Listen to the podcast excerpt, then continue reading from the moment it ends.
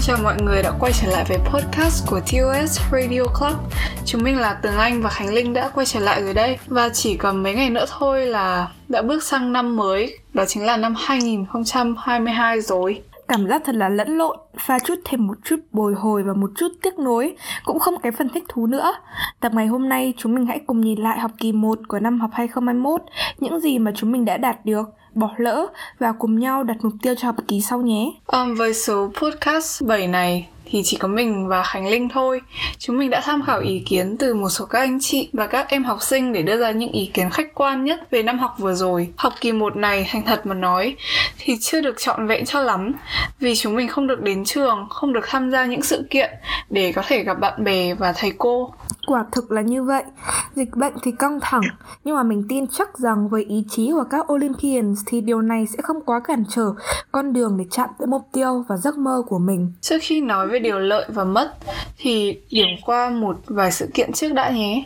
Với học kỳ 1 thì chúng ta đã trải qua những đợt bầu cử BOD hay là SEO qua các hình thức online và thành công rực rỡ không kém như là những buổi offline vậy. Ngoài ra thì chúng ta còn được tổ chức những sự kiện Halloween do khối 10, các hoạt động như giải án, các mini games, chơi online, nhưng các khối đều rất nhiệt tình và ủng hộ bọn mình.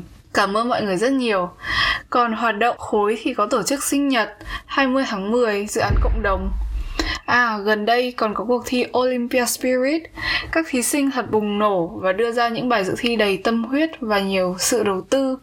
Còn cả những workshop của bộ môn văn, workshop giao tiếp hiệu quả, lắng nghe, chia sẻ từ chú Hiếu về bảo mật an ninh mạng.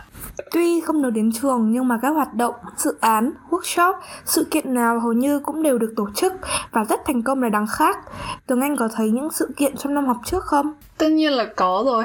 Toàn những sự kiện bổ ích và mình đã tham dự hết các sự kiện và chưa bỏ lỡ bất cứ một sự kiện nào. Còn về phần mục tiêu thì sao? Tường Anh đã đạt được mục tiêu gì và hoàn thành được bao nhiêu phần trăm rồi? Trong học kỳ vừa rồi, mình đã cố gắng hoàn thành tất cả các bài tập về nhà và mình cũng cố gắng để có thể hoàn thiện nó đầy đủ hơn. Cũng như là cùng với việc học phụ đạo và củng cố kiến thức còn thiếu, mình có thể mua những đồ mình thích và nhận được một chứng chỉ piano mới gần đây. Mình cũng tham gia vào những hoạt động như là làm sự kiện dự án cho khối nữa. Tính đến thời điểm này thì mình cũng hoàn thành được 80% mục tiêu đã đặt ra rồi. Huỳnh Linh có thấy bản thân bỏ lỡ hay hối tiếc điều gì không? Um, còn đối với mình thì mình thấy năm nay mình đã có nhiều thời gian nói chuyện với gia đình hơn, học được nhiều thứ hơn và đọc sách nhiều hơn nữa. Mình học được cách kiềm chế cảm xúc, sắp xếp thời gian hiệu quả hơn là hai điều mình học được lớn nhất. Bên cạnh đó thì mình cảm thấy vui khi mình có thể tổ chức được hai dự án cộng đồng, cải thiện điểm số trong các môn tự nhiên. Mình tâm đắc nhất là hai cuốn sách tuổi trẻ đáng giá bao nhiêu và nhà giá kim mình nghĩ rằng đây là hai cuốn sách mọi người xứng đáng dành thời gian ra để đọc vì nó thay đổi suy nghĩ của mình, thay đổi mục tiêu mình đặt ra. Mỗi ngày mọi người chỉ cần dành từ một tiếng để đọc 30 đến 50 trang, ngày nào cũng thế và lặp đi lặp lại. Vậy là một năm mình đã có thể đọc được 40 đến 50 cuốn sách rồi. Khi nhìn lại thì mọi người sẽ cảm thấy tự hào với thành quả, những điều mình học được qua những trang sách. Huỳnh Linh có thấy bản thân bỏ lỡ hay hối tiếc điều gì không? Tất nhiên là có chứ. Mình cảm thấy hối hận vì một số giờ học mình bị mất tập trung. Điều này ảnh hưởng tới kết quả học tập của mình nên mình đã cố gắng cách ly với điện thoại mỗi khi mình học. Điều Khánh Linh gặp phải chắc mọi người ai cũng đã từng gặp, dù ít hay nhiều. Mình thì thấy tiếc vì chưa được đi du lịch nhiều, nhưng thay vào đó thì mình đã được đi chơi với bạn bè nhiều hơn và hiểu nhau hơn. Mình cũng thân với bố hơn, điều đó khiến mình rất vui và hạnh phúc. Mình nghĩ rằng khi mọi người xác định được mục tiêu của mình và quyết tâm để đạt được nó, dù là có cái điện thoại bên cạnh hay không thì mọi người vẫn tập trung nghe giảng và cố gắng hoàn thiện bài tập, cải thiện kết quả học tập tốt nhất. Còn mục tiêu cho năm 2022 và học kỳ sau thì sao? Đối với mình thì mình đặt mục tiêu là điểm tổng kết trên 8.8 và cũng có thể tiếp tục duy trì được những điều tốt mà mình đã đạt được. Mình đặt mục tiêu là điểm tổng kết năm học sẽ được trên 9.0 bằng cách là tập trung nghe giảng này để các bài thi không bài nào dưới 8. Và đối với các hoạt động ngoại khóa thì mình sẽ tiếp tục duy trì các dự án bằng cách luôn theo sát kế hoạch. Đối với gia đình và bạn bè thì mình sẽ tiếp tục duy trì mối quan hệ thân thiết và chia sẻ nói chuyện với mọi người nhiều hơn.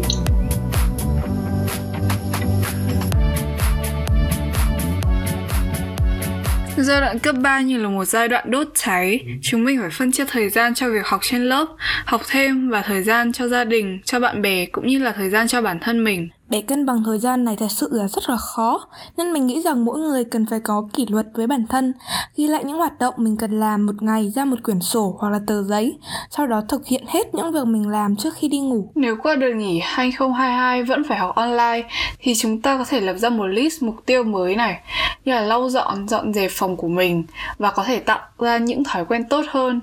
Lúc đầu để duy trì thói quen thì hơi khó, nhưng mà mỗi ngày cố gắng một chút thì chúng ta sẽ tạo được một thói quen mới mới, để khởi đầu một năm mới và có một thay đổi tích cực hơn. Nếu mọi người đang đi tìm đam mê hay gặp những vấn đề như áp lực học đường hay bắt nạt học đường, hay mọi người cảm thấy sức khỏe tinh thần của mình gặp vấn đề khi sử dụng mạng xã hội, mọi người có thể lắng nghe lại những podcast của chúng mình để tìm ra những giải pháp, lắng nghe lời chia sẻ của các bạn đã từng gặp tình trạng như thế và lắng nghe chia sẻ từ các thầy cô phòng tâm lý.